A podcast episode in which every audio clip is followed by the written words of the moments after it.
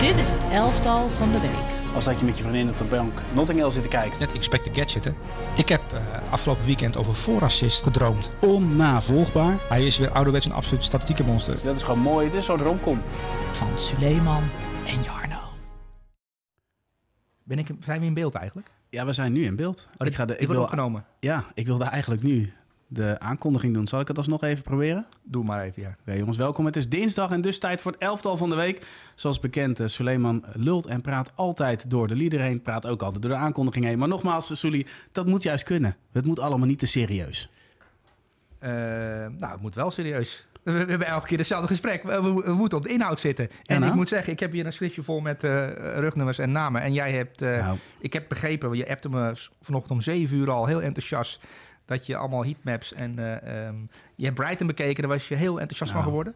In extase was ik. Extase. Ja. Je, heb jij je vrouw besprongen na de bekijken van de beelden van Brighton? Nou, het, het was wel bijna lustopwekkend, ja. ja? ja. Oké, okay, dan gaan we dat zo... Ja. Ik ben heel benieuwd wat je eruit gepikt hebt.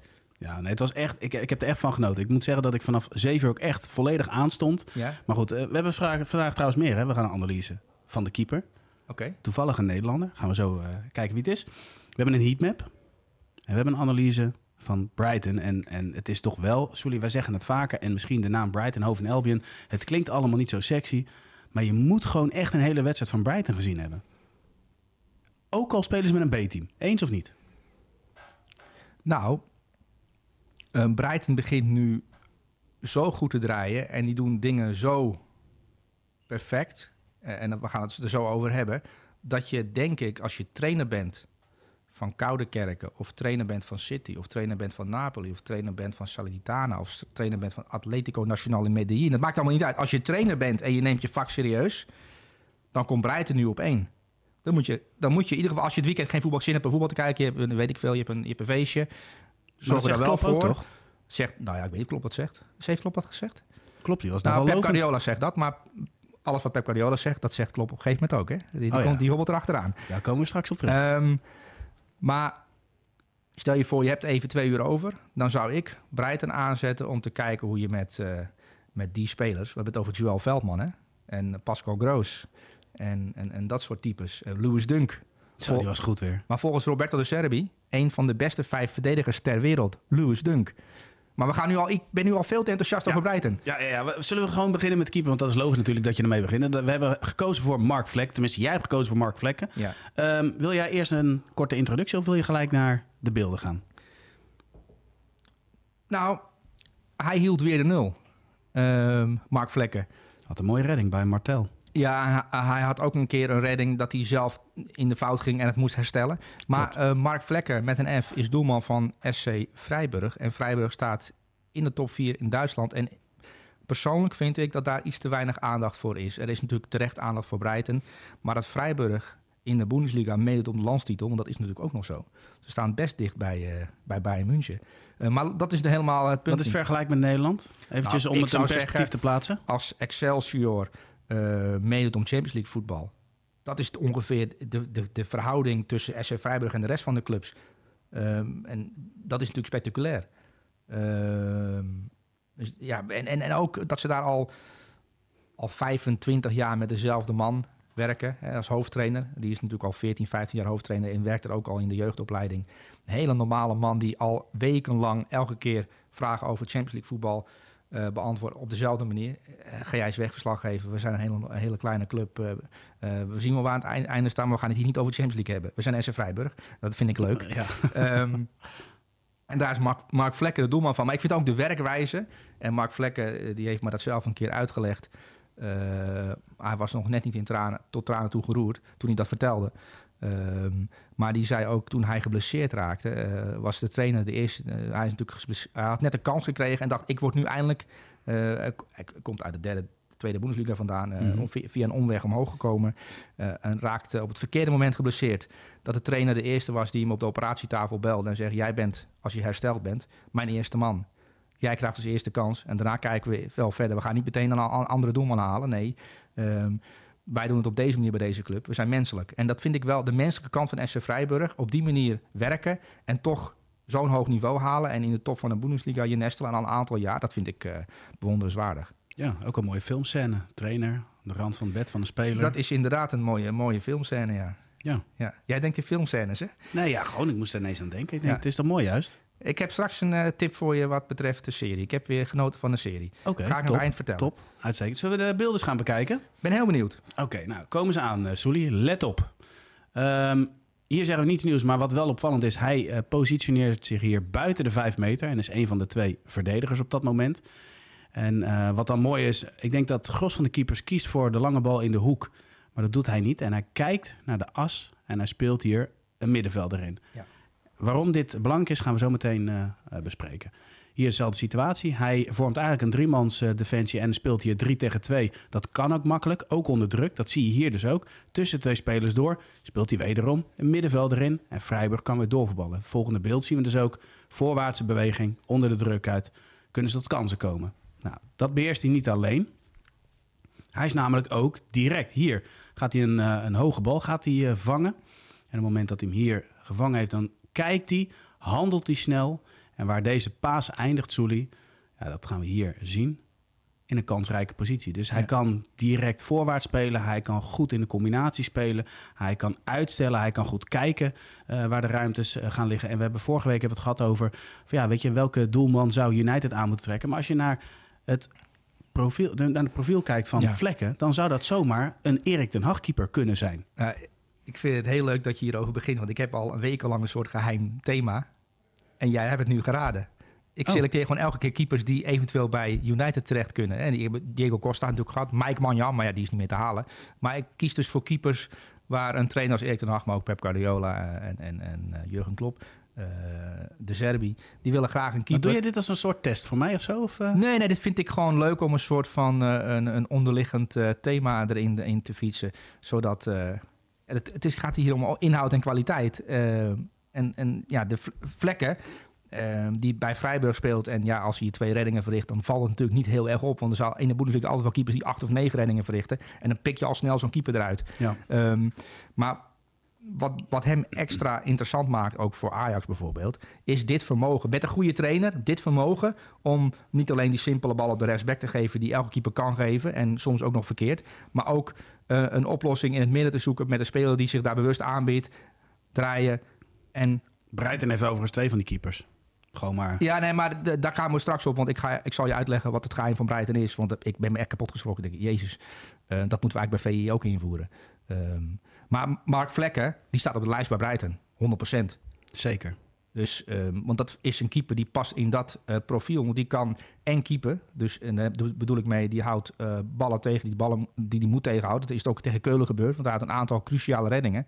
Ehm, en daarnaast is hij de eerste man in de opbouw bij SC Vrijburg. Die ook ehm, proberen als het kan. Hè, want het is wel bij Vrijburg. Het is niet altijd. Want hij schiet ook heel veel ballen, eh, vlekken, naar de rechterbuitenkant. En er staat dan een kopsterke speler die dan, dan de duel aangaat. En dan voetballen ze daar Ja, dat verder. liet ik ook bewust in de animatie, want dat kwam inderdaad ook een aantal Oh. keren voor. Maar hij heeft zo goed eh kijk Ja. op de situatie, waardoor hij, hij, hij stelt die bal wel Ja. uit. Het is niet zo dat hij hem blind geeft. Mark Vlek is denk ik een doelman. Dat als hij uitgedaagd wordt door een trainer die dit nog meer van hem verlangt, dat hij er nog beter in kan worden.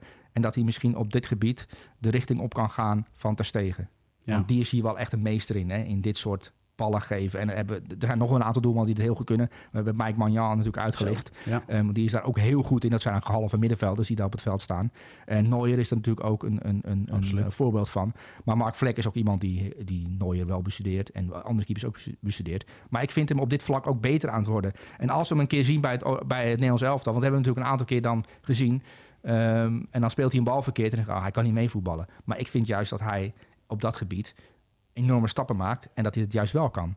En dat vond ik 100%. leuk om dat even te laten zien. En het is ook wel grappig dat jij het er dan eh, direct uitlegt. Jij wordt hier wel goed in, moet ik zeggen. Maar dat zou hij dat- in beelden. Zou hij dat zelf ook eh, kijken? Zou hij, zou hij dit meekrijgen, denk je, vlekken? Hoe bedoel je? Nou, kijken spelers ook naar dit soort beelden, denk jij? En dat weet ik wel zeker. ik Maar dat weet jij ook, want dat heb ik jou nee, verteld. Nee, nee. Oh, wacht, wacht. Nee, dit moet je even Nee, uitleggen. dat ga maar, ik niet uitleggen. maar ik bedoel dat niet zo, maar meer van dat je zegt van... eh kijken ze zelf ook steeds naar die beelden terug? Zo gedegen. Ja, je, kijk, er zijn heel veel spelers. Ehm, en, en ook zeker de spelers die nu wat eh, jonger zijn en beter aan het worden zijn. Ehm, je hebt allerlei bureaus ook met, eh, eh, met jongens zoals jij en, Pieter Zwart... die aan de hand van beelden spelers inzichtelijk kunnen maken... wat er beter zou kunnen of welke oplossingen er op het veld waren... die ze misschien niet zagen in de actie.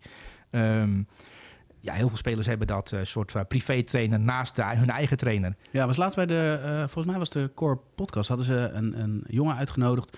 Die was een meester in, kijk, was een meester in kijkgedrag. Van, van hoe je dus continu situatie inschat. Vond ik ook heel interessant. Ja, ja jij, je hebt trainers. Ik weet van Xabi Alonso.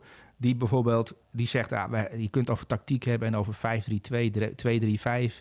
Maar wat hij probeert te beïnvloeden, is hoe, hoe spelers het spel waarnemen en het kijkgedrag.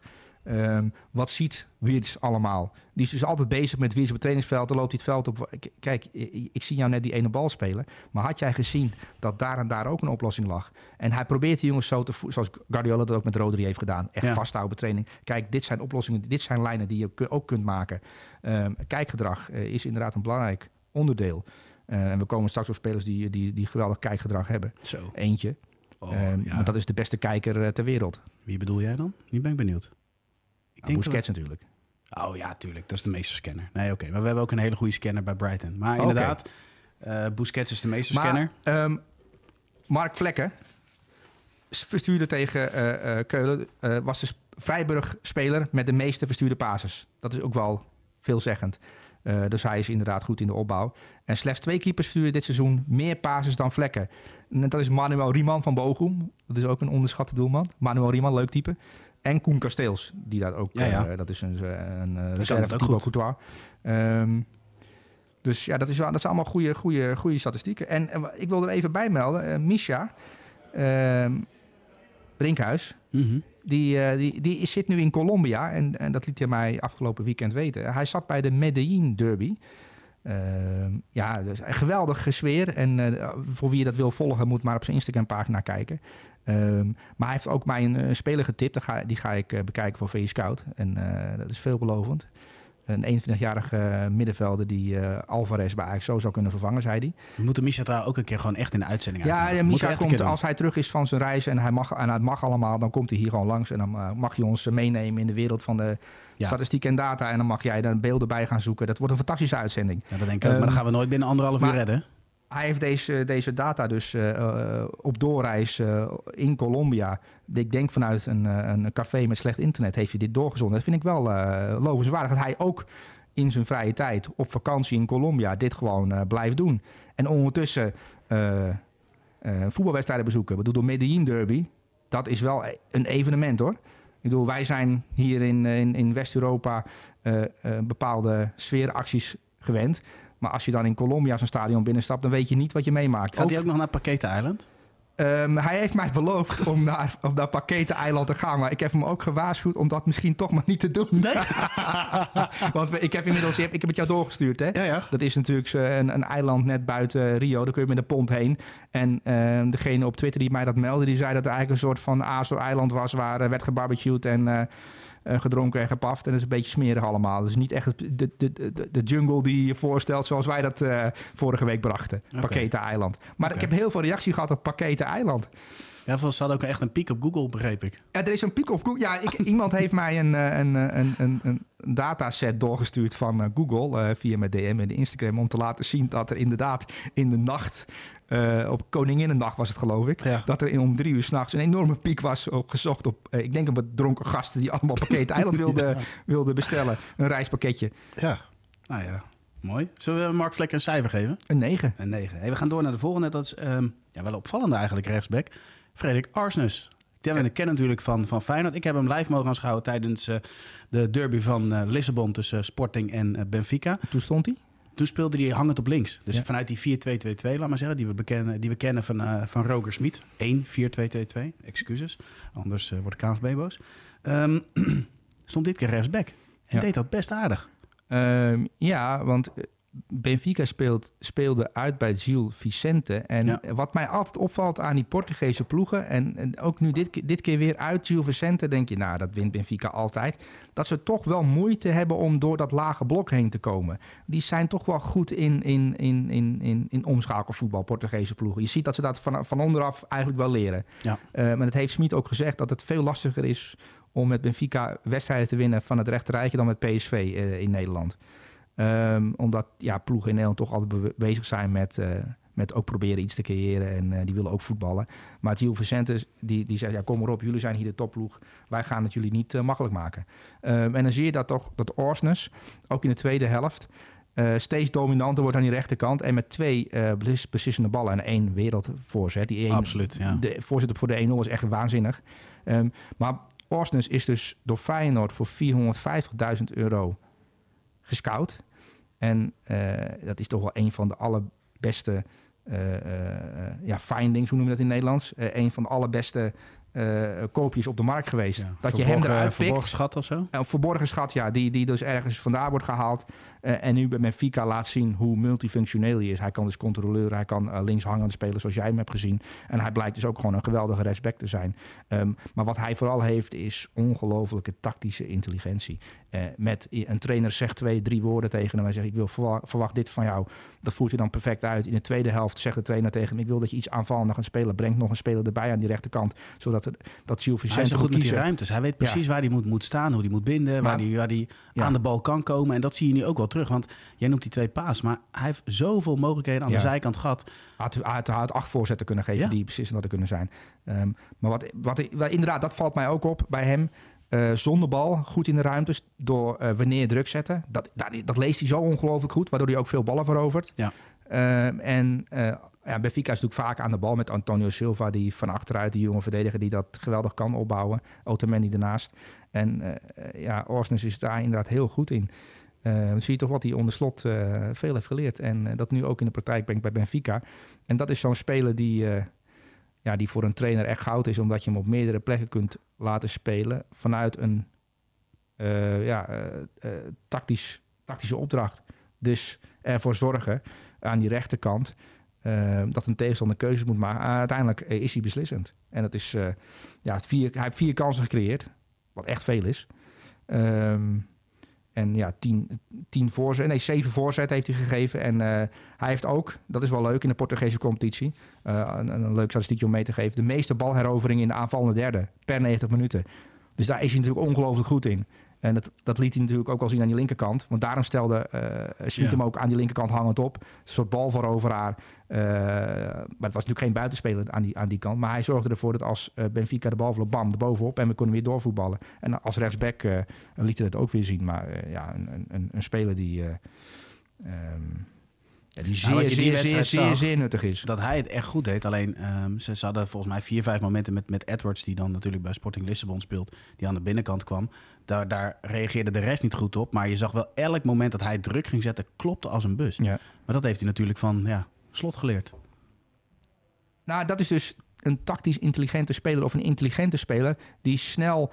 Um, ja, je hoeft natuurlijk niet goed te kunnen voetballen van, je, van nature. Het is niet zo dat je als je Orsens een bal geeft, dat je denkt van nou, laat maar zien Orsens. Jij gaat vijf man voorbij. Dat is ja, de speler die je net noemde, Marcus Edwards. Ja. Die kun je een bal geven en dan gebeurt er wat. Dat is een voetballer. Orsnes is geen voetballer. Maar, Soldaat.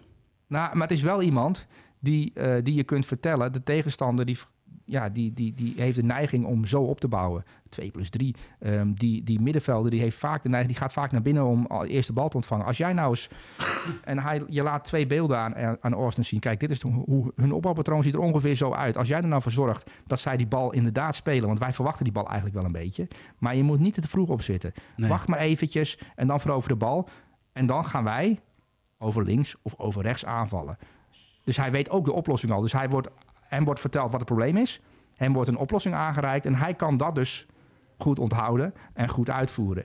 En dat maakt hem tot een goede voetballer. En dat is nog een, een iets, dat kun je Brian Robbie vertellen, maar die is het vergeten na drie minuten. En dat is, dat is dan het ingewikkelde van uh, sommige voetballers. En Orsens kun je, kun je zo'n opdracht uh, meegeven. En, en dat is voor een trainer natuurlijk prettig, zodat je in ieder geval. Um, de andere kant kan trouwens ook een goede eigenschap zijn. Hè? Want als Robbie na drie minuten vergeten is, dan, dan heeft hij die penalty ook al verwerkt. Ja, nee, maar voor de, de, groei van een speler is het wel handig dat, dat, je, dat je een aantal patronen kunt herkennen in een veld. En, en Arsens is een patronenlezer, denk ik. En dat is, dat is ook onderdeel van het voetbal tegenwoordig, toch? Prachtige omschrijving. Wat voor cijfer krijgt hij eigenlijk? Nou, beslissend uh, in deze wedstrijd. De Benfica-strijd uh, die heeft punten nodig voor de titel staan bovenaan. En er is even een dip geweest. Hè. Ze leken onbedreigd kampioen te worden. Kleine dip. En, en dat zijn belangrijke wedstrijden uit bij Vicente. Ik geef hem een 9. Heel mooi. We gaan door naar Trent Alexander-Arnold. En we gaan beginnen met een heatmap. En dan mag jij kort uitleggen ja, wat, wat die heatmap nou precies betekent. Wel een mooie heatmap, hè? Zeker. Maar dat is een andere dan een jaar geleden. Nou, normaal gesproken, je ziet nu dat aan de rechterkant eh, dat het rode deel niet aangesloten is. Alsof, er, alsof, hij, alsof hij van de ene helft naar de andere helft springt. Maar hij gaat via het midden naar de andere helft toe. En dat is wel leuk. Dus er zit een soort van kronkel in zijn eh, loopactie. Maar hij gaat natuurlijk heel veel. En dat zie je de laatste vier, vijf wedstrijden. En dat zie je echt enorm goed terug in de, in de data. Ehm, maar hij is ik denk dat eh Trent Alexander-Arnold toch naar City heeft gekeken en denkt, hey, John Stones, als John Stones dat kan, Ja, dan moet ik het zeker dan moet kunnen. ik dat 100% kunnen, want ik kan veel beter voetballen dan John Stones. Ja. Ehm, en dat zie je nu wel terug bij Liverpool. Dat hij als een, eh, met Fabinho samen een, als een extra middenvelder fungeert. Je ziet hem ook soms echt naar het middenveld sprinten om aanspeelbaar te zijn. Dus, en dat is wel iets anders ten opzichte van een aantal weken geleden. Toen Trent Alexander-Arnold nog een hele ordinaire, normale, gewone eh, aanvallende rechtervleugelverdediger was. Die af en toe wel in het centrum uitkwam. Maar nu heeft hij, ja, je ziet het aan die heatmap. Eh, hij heeft een bepaalde looproute. Hij gaat via het centrum naar de, naar de vleugel toe. En niet meer rechtdoor naar de vleugel toe. Ja, wat ik wel het verschil vind met, met eh, Stones, is dat Stones is een paser in de as als die er komt. Ja, En er was een moment, ik, volgens mij minuut 18, eh Diaz die zakt uit en die speelt de bal door de as naar Trent Alexander-Arnold. En die sprint echt het middenveld over. Echt, nee, volgens mij 15 tot 20 meter go- goede versnelling. Hij speelt Gakpo in en er is gelijk een kans. Dat heeft hij natuurlijk wel. Met die acceleratie die hij heeft, Ja. kan hij wel echt het spel echt versnellen. En op het moment dat er ruimte in de as ligt, kan hij ook gelijk zo'n hele lijn zelf doorbreken met een dribbel. Ja. Niet zozeer met een paas. Maar wel eh, wat ik. eh, eh, wat je, ja, goed. Inderdaad, mooi verhaal. Ehm, maar wat ik bij Alexander Arnold de eerste seizoenshelft zag, is een speler zonder zelfvertrouwen. Die dacht: Oh, ik moet weer tegenover zo'n vervelende linksbuiten. Die moet ik weer dekken en ik moet er overheen. Maar hij loopt toch mee en ik kom er niet van af. En eh, hij straalde niet echt heel veel eh, zelfvertrouwen uit, maar ook geen plezier in wat hij doet. Ehm, en wat ik nu terugzie in de data, eh, je, je, je wilt toch altijd je beste voetballers en je beste assistgevers, je, je, je, je spelers met je de best, beste trap eigenlijk, de meest verfijnde eh oplossingenzoekers, die wil je eigenlijk aan de bal hebben, zo vaak mogelijk. Ehm, en als je nu gaat kijken, de laatste vier Premier League wedstrijden, dat, dat is het aantal wedstrijden dat hij nu, eh, die via het centrum eigenlijk eh, met, mede de opbouw Mhm. verzorgt. Eh, hij kwam gemiddeld 80 keer per wedstrijd aan de bal. En nu komt hij gemiddeld 120 keer aan de bal. Dat is echt een, een, een, een mega toename van het aantal balcontacten van Trent Alexander-Arnold in de laatste vier wedstrijden. 40 per wedstrijd meer. Dat betekent dus ook dat hij 40 keer per wedstrijd meer invloed kan hebben. Dus met een, zo'n actie die jij net beschreef. Ehm, en ik heb hem een aantal ballen zien geven in deze wedstrijd eh, tegen Tottenham. En het ging natuurlijk om de 4-3 en het scoreverloop en Richarlison en zijn rare dansje en het, en, Ja. en, en het, eh, en, en het alsnog weggeven. Maar als je deze wedstrijd analyseert, ging het natuurlijk om eh, wat er bij Liverpool aan de hand is de laatste vier wedstrijden. En waarom ze punten zijn gepakt. En waarom ze beter druk zijn gaan zetten. Maar waarom ook bijvoorbeeld Virgil van Dijk van achteruit beter de ballen kwijt kan. Want of je Fabinho inspeelt of Fabinho en Trent Alexander-Arnold kan inspelen, is nogal een verschil Ja. voor een verdediger. Onderschatten we Curtis Jones ook niet in dit geval, Nou. want die was ook wel echt Ja, Heel vond ik ook inderdaad ook een, eh, een, een, een pluspunt deze wedstrijd. En iemand die het talent heeft om bij City mee te draaien. Qua techniek, qua eh, eh, verfijning, qua Ja. inzicht.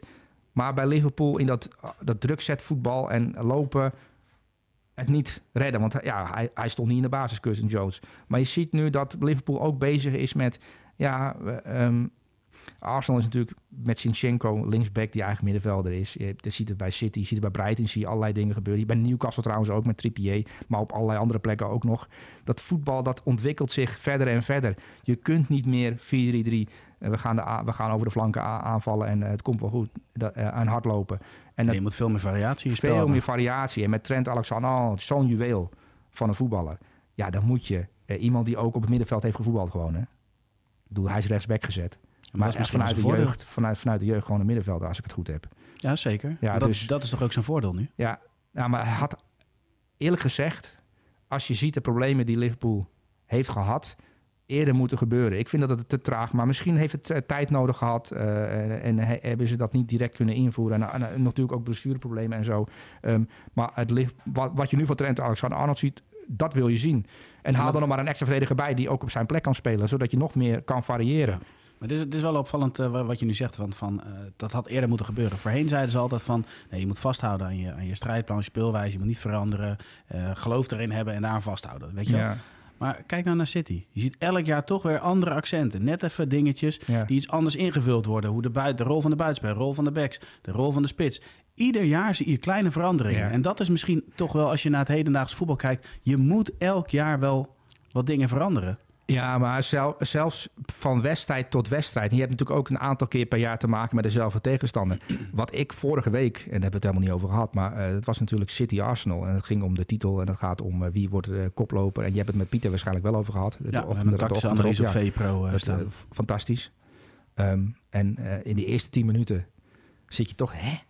Wat, wat heeft Pep Guardiola nou? Oh ja, hij is natuurlijk het hoofd ingekropen van Arteta. Hij weet dat Arteta Ja, maar hij weet heeft de wat hij simpelste weet. omzetting ooit gedaan. Ja, Eigenlijk het meest makkelijke wat je kan doen, heeft hij gedaan. En Arsenal was verslag. Ja, maar omdat Arteta dat niet verwachtte. Hij verwachtte heel veel, maar het meest simpele niet. Nee, want even voor... voor eh, het wa- waren vier verdedigers op rij, twee controleurs. En die, deden, die, die bleven ook gewoon Ja. staan. Er was geen dynamiek, die bleven staan. Maar Waardoor de ruimte voor de Bruinen op 10 enorm groot was. ja, ja kijk, en, en de Bruyne had natuurlijk een belangrijke rol in de rug van Haaland. En ja, kijk, maar dat is het, het, leuke van trainers als Arteta en Guardiola. Die zitten zo in, in, in, in dat... En dat zie je ook terug in interviews. Ik heb bijvoorbeeld Xabi Alonso is ook zo'n type. Die gaat, die gaat komende week meer in, in, in het nieuws komen. Ehm, omdat hij natuurlijk met Leverkusen tegen Mourinho speelt. En hij heeft onder Mourinho gewerkt. Hij heeft ook onder Guardiola gewerkt. Hij heeft allerlei trainers meegemaakt. Maar Mhm. ik heb een interview met eh Xabi Alonso gelezen. Want ik ben bezig met dat Xabi Alonso verhaal te maken. eh, in El País. En die, een verslaggever van El País stelt hem een vraag. Een interessante vraag ook. Een goede vraag stellen is een vak. Ehm, maar tactisch gezien ook over het WK. En die geeft antwoorden. Ja, daar heeft John Heitinga een woordenboek voor nodig om op te zoeken wat eh, Xabi Alonso allemaal bedoelt. En dan heb ik het over voetbaltechnische termen, niet over moeilijke woorden. Ehm, die zit zo erg in, in dat spel opgesloten. En eh, dat is een trainer die... eh, Maar we kunnen dat al van Heitinga verwachten. Hij is, hij is net voor de leeuw. Hij moet toch, hij moet toch veel oh meer nee, het gaat me niet om? Heitinga. Het gaat me meer om dat Xabi Alonso... Ja, die, die heeft natuurlijk Guardiola meegemaakt. Die heeft bij. München. En, en, en ja, die is daarin meegenomen. En die zei, ik dacht dat ik een harde werker was. Ik dacht dat ik met tactiek bezig was. Totdat Pep Guardiola mij een keer op zijn kantoortje riep. Want hij wilde even een klein tactische aanpassing bespreken. Die bespreking duurde twee uur. Eh Xabi Alonso die, eh, die kwam eh, dollend van de hoofdpijn het kantoortje. Hij dacht, zo, dat wordt een interessante wedstrijd morgen. Ehm, maar alles wat Guardiola hem verteld heeft, kwam die dag daarna natuurlijk gewoon perfect uit. Want Guardiola had die tegenstander zodanig goed bestudeerd... dat Xabi Alonso alleen nog maar op die knop hoefde te drukken... en die passes moest geven. En ja, die zitten zo ongelooflijk diep in, die, in de analyse. En als wij naar die beelden kijken, zien we ook patronen. Ehm, maar Pep Guardiola, zijn vak is elke dag dat bestuderen. En ja, die zitten er zo diep in. Ehm, Een mooi beroep. ja, dat is een fantastisch beroep. Natuurlijk. Ja, dit is het leukste wat... Ik vind dit eerlijk gezegd... ehm, nou, niet met jou aan tafel zitten hoor. Dat vind ik niet het leukste wat er is. Maar met jou aan tafel zitten om het hierover te hebben. Ik vind het hartstikke leuk om zo'n Orsnes als rechtsback te bestuderen. Dat, dat, dat voedt je hersenen toch weer Waarom met... moet je dat eerste nou weer zo zeggen? Want wij weten allebei dat het niet zo is. wij weten allebei dat het niet zo is. Wat is niet zo? Eh, kun je... Er is echt wel een bepaalde genegenheid. Oh ja, oh, oh, je voelt je aangevallen. Nee, natuurlijk, maar ik, ik maak er gewoon een leuk graantje van. Ehm, maar ik vind het heel leuk om, eh, om Trent Alexander-Arnold in die rol te bestuderen. Eens. Vind ik ook. En, en, ik heb, en, en- we gaan straks op jouw eh, onderdeel uitkomen, want jij eh, bent helemaal gek van Breiten. En ja, ik ben ook heel benieuwd hoe jij er dan ingedoken bent en wat je allemaal eh, te vertellen he- hebt. En ik denk de luisteraar ook en de kijker. 9,5. We gaan het volgen, maar dan moeten we eerst Trent Alexander-Arnold even een cijfer geven. 9,5. We gaan door naar... Ik ben benieuwd of er een 10 gaat uitgedeeld worden vandaag. Ja, dat mag ik hopen van wel. Maar Jiménez, de volgende verdediger, niet toch? Die ga ik geen 10 geven, Nee. nee. Goede verdediger. belangrijk ook. Eh, doelpunt. Maar ik vond de paas op Molina vond ik mooier. Ja, en Want die, zie, die, die verwacht ik van hem niet zo snel. Is dat te kort door de bocht? Ehm, nee, en eh, ik, ik ook niet. En als je deze wedstrijd Valladolid, Atletico... ehm Atletico is natuurlijk op zoek. Want Valladolid wacht af. En Atletico is eigenlijk een ploeg die niet op zoek wil. Die, die denkt, de tegenstander eh, mag op zoek gaan... en wij eh, eh, profiteren van de fouten. Mhm. En je ziet toch dat Gimenez een aantal keer daarvoor ook al gekeken heeft... en gezocht heeft naar die dieptepaas. Want het was natuurlijk een lange bal.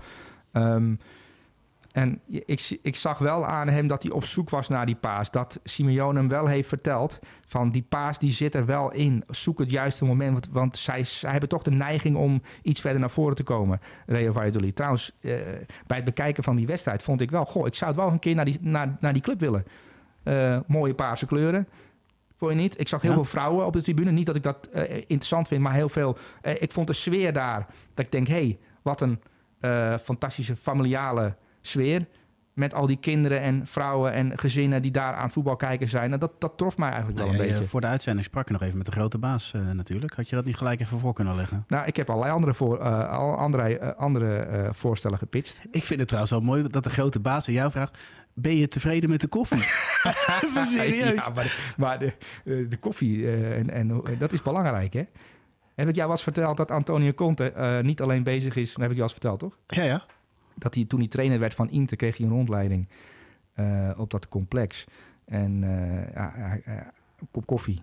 Hij was niet te zuipen. Dus eh Antonio kon zeggen, ja, dit kan niet. Dit apparaat moet weg. Die bonen zijn nog niet goed. Eh, daar moeten we een studie van maken. De, juiste bonen moeten gehaald worden. Het juiste apparaat. Want ja, we beginnen de ochtend met koffie. En die koffie moet gewoon absoluut top zijn. Want het begint met goede koffie. Ja, prestaties op het veld beginnen met goede koffie. Maar het zou toch mooi zijn dat jij, stel je voor dat je, dat je ergens in een nieuw bedrijf eh, komt. Stel, jij wordt aangesteld als eh, de grote baas van een nieuw bedrijf. We kunnen het ons allemaal niet voorstellen, maar het zou... nee, maar stel je voor dat jij wordt aangesteld. Ja. En jij komt Ja. het bedrijf binnen en eh, binnen vijf meter, we hebben nu ook een koffiebar. Jij komt binnen en je bent nog, je hebt nog niet, bent nog niet eens voorgesteld. En dat je begint over die koffie en dat je zegt, ja, dat, die koffiezetapparaat moet eruit. En die bonen, dat is verkeerd. Die komen uit Venezuela, maar we- Colombiaanse bonen zijn veel beter. Dat je, dus zo, dat je zo begint. En dat wordt dus gewoon Ja, maar jij weet net zo goed als ik dat er maar één in het bedrijf dit doet en dat ben jij. Nee, helemaal niet. Eh, Nou, maar ik vond het nog bijna dat, dat die, nou ja, echt gewoon, dat, dat- hij zat op jouw goedkeuring zelfs te wachten. nou, maar ik, ik vind de koffie ten opzichte van vorige week al een stuk beter. Ik, vond, ik, ik heb een heerlijk kopje koffie op. Dus Maar is het al het maximale resultaat of, of zit er nog meer in? nee, ik denk dat eh, de bonenboer, de koffiebonenboer nog een keer moet langskomen... om, om het apparaat net nog iets fijner af te stellen. Ik wil graag een Breiten afstelling hebben. Het moet perfecter. dat begrijp ik. Eh, waar hadden we het eigenlijk over? Ja, het over José Maria Gimenez, maar daar wil ik het niet over hebben. Maar dat kunnen we ook gewoon overslaan. Dan geven we een Cijfer? 9. Oké, nou mooi. Dan gaan we naar... maar Gimenez, eh Uruguayaan, eh, veel geblesseerd geweest, vind ik. Eh, een echte eh eh Simeone-verdediger. Eh, kan 100%. redelijk goed voetballen. Je zou hem ook zo aan Mourinho kunnen geven eh, voor de finale van eh, de Europa League. Ehm, en dan lost hij het ook wel op. 100%. Dat is wel een overleven. En Uruguayaan en Uruguayanen zijn per definitie mensen die eh, weten te overleven. Zeker weten. Nu Die gooi ik alle Uruguayanen over één, eh scheer ik over één Ja, kam. maar ze zetten altijd de tanden erin. Dat doen ze Klopt. ook. Toch. We gaan naar de volgende. En dat is niemand minder dan Ik heb geen idee. Eh, jij hebt het voorbereid. de grote man van Brighton. Ah, dit keer. Pascal Groos. Ja, ja, Pascal Groos. Ja. Maar goed, we gaan het over Brighton in het algemeen hebben. Zal ik gewoon Da- maar beginnen met de Daarom beelden? zei ik geen idee, maar ik, ik weet natuurlijk wel wie ik geselecteerd heb. Maar ik dacht dat jij eh, iets uitgepikt had. Maar we gaan het over Brighton hebben. Ja, zullen we het eerste moment Jouw gewoon maar feestje. gelijk pakken? Ja, Nou, komt hij aan. Kijk, hier zie je de situatie dat Dunk probeert Marcel te lokken. En het kijkgedrag van Caicedo hierna is ook heel mooi. Hij is al aan het scannen. Je hebt het over scanners. Nou, in dit geval zie je Sanchez, die bindt eh, Marcel opnieuw. En je ziet dat hij hem heel dichtbij laat komen. En dat is wel iets wat steeds terugkomt in het spel. Want hij lokt en stelt, eh, stelt dus ook uit. Nou, dit is een mooi moment. Iedereen is man georiënteerd. Eh, en je ziet een kleine ruimte rondom Caicedo. Erik zit wel kort. Niet kort genoeg. Hij wordt in de ruimte gespeeld door Dunk. En dit vond ik opvallend, want je zou verwachten... hij gaat naar Welbeck of hij gaat naar Groos. Dat zijn de meest voorkomende keuzes die ze maakt. Nee, direct naar de zijkant. In dit geval is het naar Estepinian. En je ziet het hier al, door kort, lang goed af te wisselen... 4 tegen 3 op de helft van United. Volgende moment heb je wederom de hoge druk. Martial die zet druk. Rashford komt naar binnen. Groos aan de binnenkant. Toevallig geselecteerd. Deze paas is echt waanzinnig. Dit is de vlekkenpaas van net. Onder nog hoge druk. Waanzinnig moment. Vervolgens kunnen ze doorvoetballen. Nou, dan gaan we naar het eh, volgende moment. Hier zien we het weer. Kijk, en wat ik hier leuk aan vind, je moet goed opletten naar Gilmer, want die is hier aan het binden. De ruimte komt voor Espiti Punian. De verslagenheid bij de mannen van Woels, want die worden gewoon vernederd voor de Ja. zoveelste keer en doorvoetballen. Dit is weer zo'n moment. Op dit moment is Stiel de man die wacht op Pedro Neto totdat hij komt. Dus hij zet echt zijn voet op de bal, treitert, laat hem komen. Speelt de bal vervolgens eh, naar Webster. Die wacht ook. Je zou verwachten, hij speelt een van die middenvelders in. Maar ja, je kunt er maar drie binden. Niet goed genoeg. Weer terug naar de keeper. En wat hier gebeurt, Soelie. Ik vond dit echt het mooiste moment. Want je had er net al onderuit kunnen voetballen. Nee, onder volle druk. Caicedo in een volle 16. En als je kijkt wat hierna gebeurt. Hij draait. Heeft enorme ruimte. En ze zijn vier man zijn ze kwijt. Ja, ik vond dit echt waanzinnig. En, en dan kun je zeggen van, waarom is dit nou belangrijk? Die eerste of die tweede? Die eerste zie je gewoon, maar we hebben maar drie man aan ons gebonden. Dus we halen hem er nog een keer uit. We binden nog een extra man aan ons. En vervolgens zie je dat er in grote ruimtes... dat de, de mannen voorin het verschil kunnen maken. Mietema, Welbeck, ehm, de middenvelders. Ja. Ja. ik heb hier echt van genoten. Omdat dit is tot in den treuren is dit geoefend. Want je ziet ook, laten we zeggen, bij, de, bij die momenten hoe ze kijken. Want je ziet Gilmer ook, wacht nog maar eventjes. Want we hoeven hem nog niet te spelen, we halen hem er nog een keer uit. Al die patronen, en dat zit hem in kijkgedrag, dat zit hem in positionering. Maar ook als de een wegloopt, dan weet je al dat die positie door de ander wordt overgenomen. En dat, dat is zo... Ja, dit, ik, ik geloof niet dat dit precies... Dit zijn echt patronen. Dit is aangeleerd eh, gedrag. Eh, het, het, wat, En dit doen ze continu, hè? ja, wat Billy Gilmore, die, die weinig speelt bij eh, eh, Brighton, maar die we natuurlijk bij Chelsea toen hebben zien doorbreken. Dat is iemand die geweldig kan pasen, waar we van Roy Keane zijn. Jeetje, wat een topvoetballer is dit. Ja. Waar komt die vandaan? Nou, ehm, ook hem kun je dus dit soort dingen aanleren. Maar wat ik dus leuk vind aan Brighton, en eh, jij, jij pikt dit er nu uit, maar dit moment van Billy Gilmore kan ik me toevallig herinneren uit die wedstrijd. Want ik dacht, eh, slim van die gozer, hij loopt, hij loopt.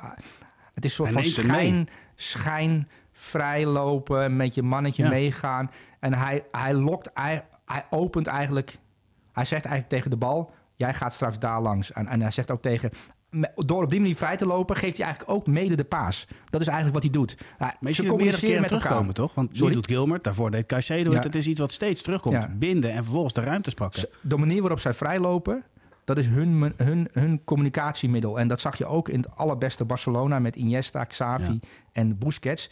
Die, ik slaat dan zei wel als jeetje, ja, dat is stille bende in dat veld. Maar eh, de gesprekken tussen die spelers hadden plaats op een totaal ander niveau. En dat was zo mooi in, aan dat Barcelona, dat je aan hun pases ehm, kon zien eigenlijk wat er ging gebeuren. Je kon eventjes twee, drie seconden in de toekomst kijken, want je wist al wanneer de bal naar Messi ging op een gegeven moment. Want je leert natuurlijk op een gegeven moment die patronen wel herkennen, ook bij Brighton. En daarom denk ik ook dat bijvoorbeeld Jurgen Klopp, die daarna heeft zitten kijken, die zit op zijn vrije middag. Ehm, zijn vrouw die eh, denkt, ja, wat gaat, wat gaat eh, Jurgen doen? Gaan we lekker, eh, gaan we lekker lunchen? Nee, Jurgen gaat eh Brighton Wolves kijken, want daar heeft hij zin in. En wat was zijn conclusie? Eh, ja, ik hoorde hem zeggen dat dit de beste eh, voetbalwedstrijd was die hij in jaren heeft gezien. Maar ja, Maar we praten even, even voor, maar waar beeld, heeft hij het dan over? Dat is We praten wel over het B-team van Brighton. van Brighton, Ja. toch? Want Kroos Dus hij praat dus niet over spelers. Hij praat over iets wat daaronder zit. Over nou, die eerste 60 meter waar jij het over hebt. Dat op, nou, in, in de eerste 30 meter is echt sensationeel. Want dat is eigenlijk, als je dit doet ehm, ehm, in de eredivisie... dan zeggen ze dat je knettergek bent. Ja, maar laag op de eigen helft is er geen ploeg die beter voetbalt dan Brighton. Dit is, Uitgesloten. dus zij zijn de allerbeste ploeg op eigen helft. Ja. Ter wereld. Ja. Dat vindt Guardiola ook en Klopp ook. Dus dat ken, als ik hun goed beluisterd heb de laatste weken. Maar eh, ik heb ook het idee dat de Zerbi, Roberto de Zerbi... er een soort van plezier in schept om dit onderdeel... om hier wereldkampioen in te zijn. Want je wint, je wint natuurlijk niks met dit. Ja, maar je ziet de onmacht toch bij Wolves, je ziet de onmacht bij, bij United. Ja. Je zag op een gegeven moment ook van, ja, het heeft geen zin meer. Want ze hebben mandekking gedaan. Ze hebben zonnedekking gedaan. Ze hebben paaslijnen dichtgezet. En Ja. wat ze ook doen, ja. er is een oplossing. Maar dat zien trainers. Die denken, eh, kijk, dat Wolves. Want Wolves, dat, sinds Lopetegui daar trainer is... de laatste weken ook... eh Wolves doet het best aardig, hè? ja, zeker. Wolves, Wolves pakt punten. Eh Wolves is een ploeg waar het niet fijn tegen spelen is. Eh, ze zijn ook goed in balbezit, zijn goed in druk zetten. Die, hebben, die hebben het redelijk goed onder de knie. En dan speel je tegen Brighton. En dan word je gedeclasseerd. 6-0 door het B-elftal, want Mitoma speelde niet. Eh ja, je lichten net allerlei spelers uit die niet speelden. Het was wat, echt het B-team. Caicedo viel in. Caicedo viel inderdaad in. McAllister speelde niet. Nee. Dus, dus dat is wel bijzonder dat je dan het, het B-team... Maar ook die jongens hebben de afgelopen maanden toch wel zitten opletten... bij, eh, bij, de, bij de lessen van de serie op het trainingsveld en met de videoanalyse. Dat het dus zo goed verzorgd is. Dat heeft niet meer te maken met de kwaliteit van de spelers... maar de kwaliteit van de trainer. Die bepaalt hoe goed die spelers zijn. Want Billy Gilmore is nu ineens een, een, een fantastische voetballer. En, en, en bij Brighton, ze weten al gewoon, Mitoma, grote kans dat hij verkocht wordt. Eh, Ferguson is, hebben ze zijn contract verlengd, maar er zijn al clubs die Ferguson willen hebben, de spits, de talentvolle hier. Ehm, nou, we hebben het natuurlijk over Mc- of, ehm, eh, McAllister al gehad. Ja, Caicedo. En Caicedo ook al gehad. Die 70, 80 miljoen. Allemaal clubs die die, die spelers graag willen kopen. Ehm, Dunk. Lewis Dunk zou ik, als ik trainer was van Tottenham... Is hij beter dan Maguire, denk je? Nou, als jij Maguire aan eh, de Serbi geeft, ga je hetzelfde zien, hè? Denk je niet? Of, of heb jij, is, is jouw vertrouwen in Harry Maguire zodanig eh, geslonken dat je denkt, laat maar zitten. Die, Nou, die schrijven we af. Dat ik, mag, ik, ik denk wel dat je een ander Maguire weer gaat zien. Maar dan nog, ik, ik schat Lewis Dunk Dunk wel beter. hoger in. Ja. Want, want de bondscoach van Engeland stelt gewoon Harry Maguire op. Hè? En Lewis Dunk niet geselecteerd. Nou ja, vind ik wel opvallend. Ja. Maar laten we nou eens twee dingen eruit pakken. hè. Want, want jij, jij zegt terecht, Wolves speelt de laatste weken goed, Goed. voetbal. Ja. Maar kijkend naar afgelopen weekend was het net alsof Brighton tegen amateurs aan het voetballen was, toch? Want ze werden gewoon volledig vernederd. Waar ik dan wel nieuwsgierig naar ben, van, wat is nou dat jij voor Groos hebt gekozen? Want als je bijvoorbeeld en Cisco twee keer mooi paas, Ja, ik, ik, had hem ook kunnen zijn. Maar wat, waarom kies je voor Groos? Nou, omdat de visie van een trainer... in welke speler komt hij nou het beste uit? Want Pascal Groos, eh, rechtsback geweest. Ehm, je kan hem op 10 zetten, je kunt hem links buiten zetten... je kunt hem links half zetten, je kunt hem rechts half zetten. Ik heb hem met links eh, zien scoren, met rechts zien scoren. Geweldig eh, doelpunt gemaakt. Ook nu beslissend. Hij viel natuurlijk ook op met zijn doelpunten. Maar dat is zo'n speler die de trainer dan... eh, dan speelt Joel Veldman. Weet je wat, dan zetten we Groos wat hoger. Oké, we kunnen ook Groos gewoon rechtsback zetten. Zit Veldman op de bank. Ehm, ik vind dat als je de trainer bekijkt en het elftal bekijkt... en, in, in welke speler komt dit elftal nou het best tot uitdrukking? Die tactische flexibiliteit. Ehm, dan de- denk ik, ja, dat is Pascal Groos. Want Pascal Groos op zichzelf, als je hem gaat analyseren... is dat nou een hele spannende voetballer. Nee, maar waar je hem, ook neerzet, hij draait mee. Hij draait mee, precies. En dat is wel... ehm, en dus soms zeggen ze van ja, de kwaliteit van zijn selectie, weet je wel. Ik denk dat Pascal Groos bij Ajax op de bank zou zitten. Ja, hij kan niet voetballen. Ja, maar dan en kom dat dus is dus, dat, daar ga je dus denken, hé, hey, maar waar gaat het eigenlijk om in voetbal? Want Breiten speelt waanzinnig voetbal met Pascal Groos en Joël Veldman. Maar maar als je Joël Veldman gaat analyseren en je zet hem neer op de plek van Kelvin Bessie, dan denk je, ja, maar die duelkracht. Ja, Joël Veldman verliest zelfs een duels. Ja, kan niet koppen. Maar bij Breiten heb ik nog nooit iemand daarover horen zeuren. Want Joël Veldman is in balbezit. We hebben het over de opbouw van achteruit en dat jij het het beste ploeg ter wereld vindt. Joël Veldman is dus onderdeel van die machine. Van de 100%. beste opbouwmachine ter wereld is Joel Veldman een belangrijk onderdeel. Ja. Dan heb je een kop. Zeker. Dus, en wa- waarom? Want Joel Veldman is daar wel heel goed in. En Bijten heeft Joel Veldman voor een relatief laag bedrag opgehaald. En de werkwijze, en dat wilde ik eigenlijk aan jou vertellen. Want ik ben eh, ehm, gisteravond rond een uur of elf... s'avonds in Breiten eh, gedoken. Ehm, vraag me niet waarom. Maar ik tal voor redenen voor. Er zijn tal van redenen voor. Heel slecht huwelijk. nee, maar ehm, eh, ik ga deze week eh, een verhaal maken over Breiten en hoe dat nou kan. Ehm, wat zij doen. En dan heb ik het niet alleen over voetbal zelf. Maar ja, hoe kan je nou eh Mitoma verkopen straks? ehm Caicedo verkopen, McAllister verkopen. En volgend jaar misschien wel hetzelfde voetbal brengen. Dat is natuurlijk raar. Dat eigenlijk moet het niet kunnen. En we hebben natuurlijk een aantal clubs gehad in het verleden. Je hebt Southampton gehad, is ook een keer vijfde geworden. Die toen met Van Dijk en zo, weet je wel. En Mané, dat is ook een geweldige scouting. En Southampton, voorbeeldclub. Jaren daarvoor had je Swansea City. Kun je het herinneren? Swansea Ja, heel zeker. hoog in de Premier League. Met voetbal en met die Belgische... Met Roberto Martinez, die later bondscoach is geworden. Geweldig voetbal. FA Cup finale gehaald, ook gedegradeerd. Maar ook een voorbeeldclub. Van wauw, dat kan ook in de Premier League. En Ja. zo heb je een aantal clubs gehad. Maar al die clubs die verdwijnen weer. Die zakken weer af. Southampton gaat dit jaar degraderen. Ehm, terwijl ze toch geweldig veel spelers bij elkaar gescout hebben. Ehm, maar bij Breiten proberen ze dat toch te verhinderen. En ik heb, eh, ehm, ja, ben dus in, in Breiten gedoken. En die hebben dus de ambitie om ja, tot in de lengte vandaag bij de eerste tien in de Premier League te staan. Bij de eerste acht. En ze willen eigenlijk elk jaar Europees voetbal halen. Dat is een enorme ambitie. Als je kijkt Tottenham, eh, Chelsea, Arsenal. Dan moet je ertussen fietsen. Ja. Ehm, daar zijn ze nu mee bezig met de Serbi. Ehm, maar tot mijn verbijstering las ik dus dat ehm, voor elke werknemer bij Brighton een lijst bestaat van 25 personen die die persoon kunnen vervangen.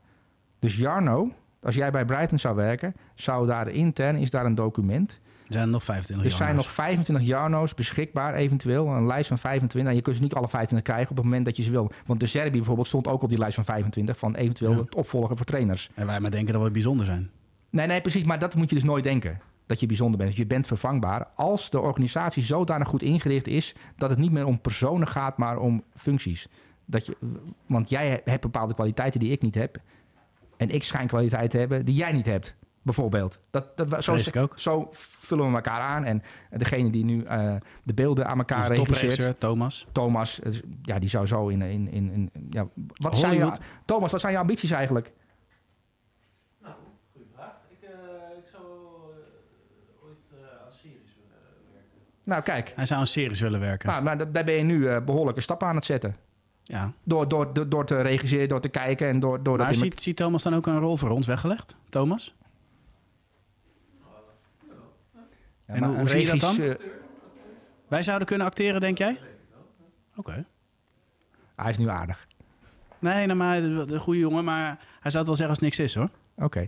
Maar wat ik wilde dus, wat ik wilde vertellen, dus voor jou zijn er 25 eh, anderen eh, Mhm. beschikbaar. En, en, en als je natuurlijk op die manier de eisen heel hoog stelt vanaf bovenaf naar beneden toe van oké, maar de Serbi, die gaat weg. Die gaat een keer weg.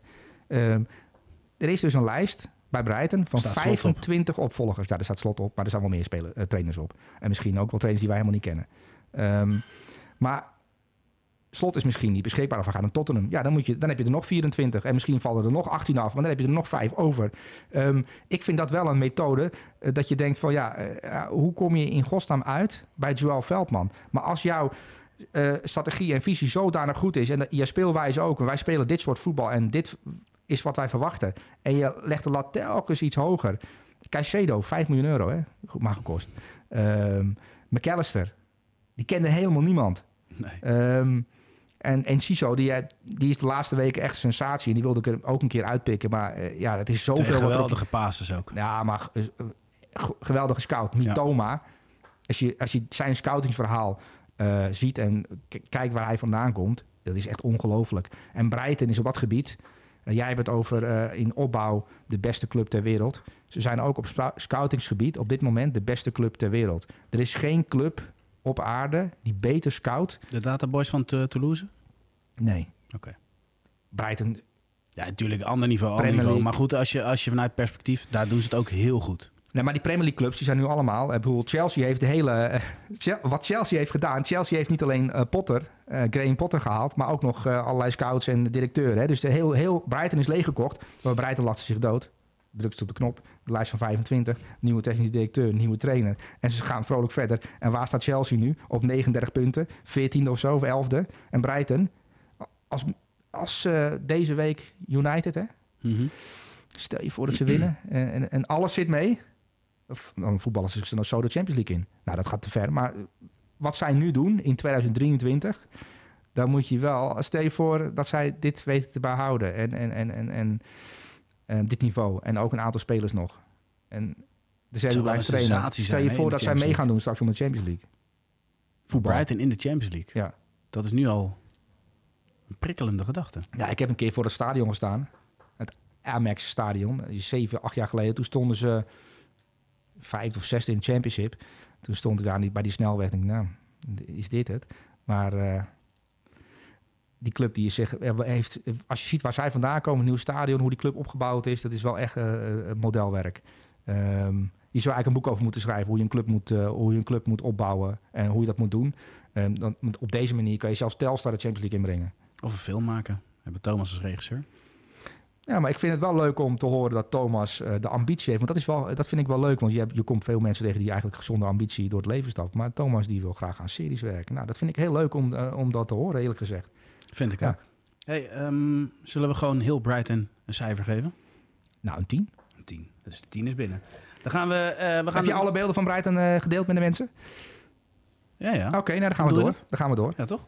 Ehm, we gaan even wat sneller, eh, Door, de, door de naam heen. Eh, Joshua Kimmich. Twee assists op Knabri en Coman. Die op Coman waanzinnig. Ja. Geweldige paas. Over kijkgedrag gesproken. Kwam tot 59 passes in het aanvallende derde. Denk even, denk even na. 59 passes in het aanvallende derde. Hertha BSV stond heel gegroepeerd met 11 man op de laatste 30 meter. Ja. Ehm, Paul Dardij punten pakken tegen degradaties tijdens een grote club gaat degraderen. Ehm Bayern München heeft punten nodig.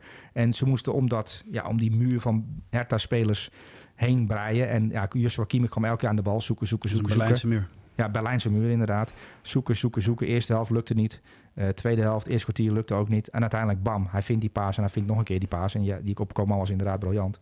Ehm, maar ja, eh creëerde elf kansen tegen Hertha BSC. Joshua Kimmich. En kun jij je voorstellen? En, eh, en Misha, die is natuurlijk in Colombia, die maakte zich enorm boos toen ik hem eh, mailde van... ja, in Duitsland zijn er een aantal mensen die vinden Joshua Kimmich maar zo zo. Die vinden eigenlijk dat eh, Gravenberg moet spelen in plaats van Joshua Kimmich. Kun je het je voorstellen? Dat er mensen Nee. zijn die denken, hey, Gravenberg ziet er sexy uit. Weet je wel, die swingt wat, swingt wat beter dan Joshua Kimmich. Ziet er misschien wat imposanter uit. We stellen Gravenberg op. Joshua Kimmich misschien wel. Nou, niet misschien. Hoort op 100% bij de beste drie middenvelders ter wereld. Helemaal eens. Gravenberg viel trouwens nog wel in. Heb jij hem bekeken? Ik heb hem zeker bekeken, ja. Hij deed niet, niet verkeerd hoor, maar Ik hij oogt nog niet zo ontspannen als bij Ajax. Nee, hij, hij zit. eh, ja, hij moet zich natuurlijk. Hij heeft natuurlijk ook wat, wat gezegd over zijn situatie. En dat het. eh, ja, hij is natuurlijk niet blij. Hij had iets meer van verwacht. Eh, Dan krijg je ook nog met trainerwissel te maken.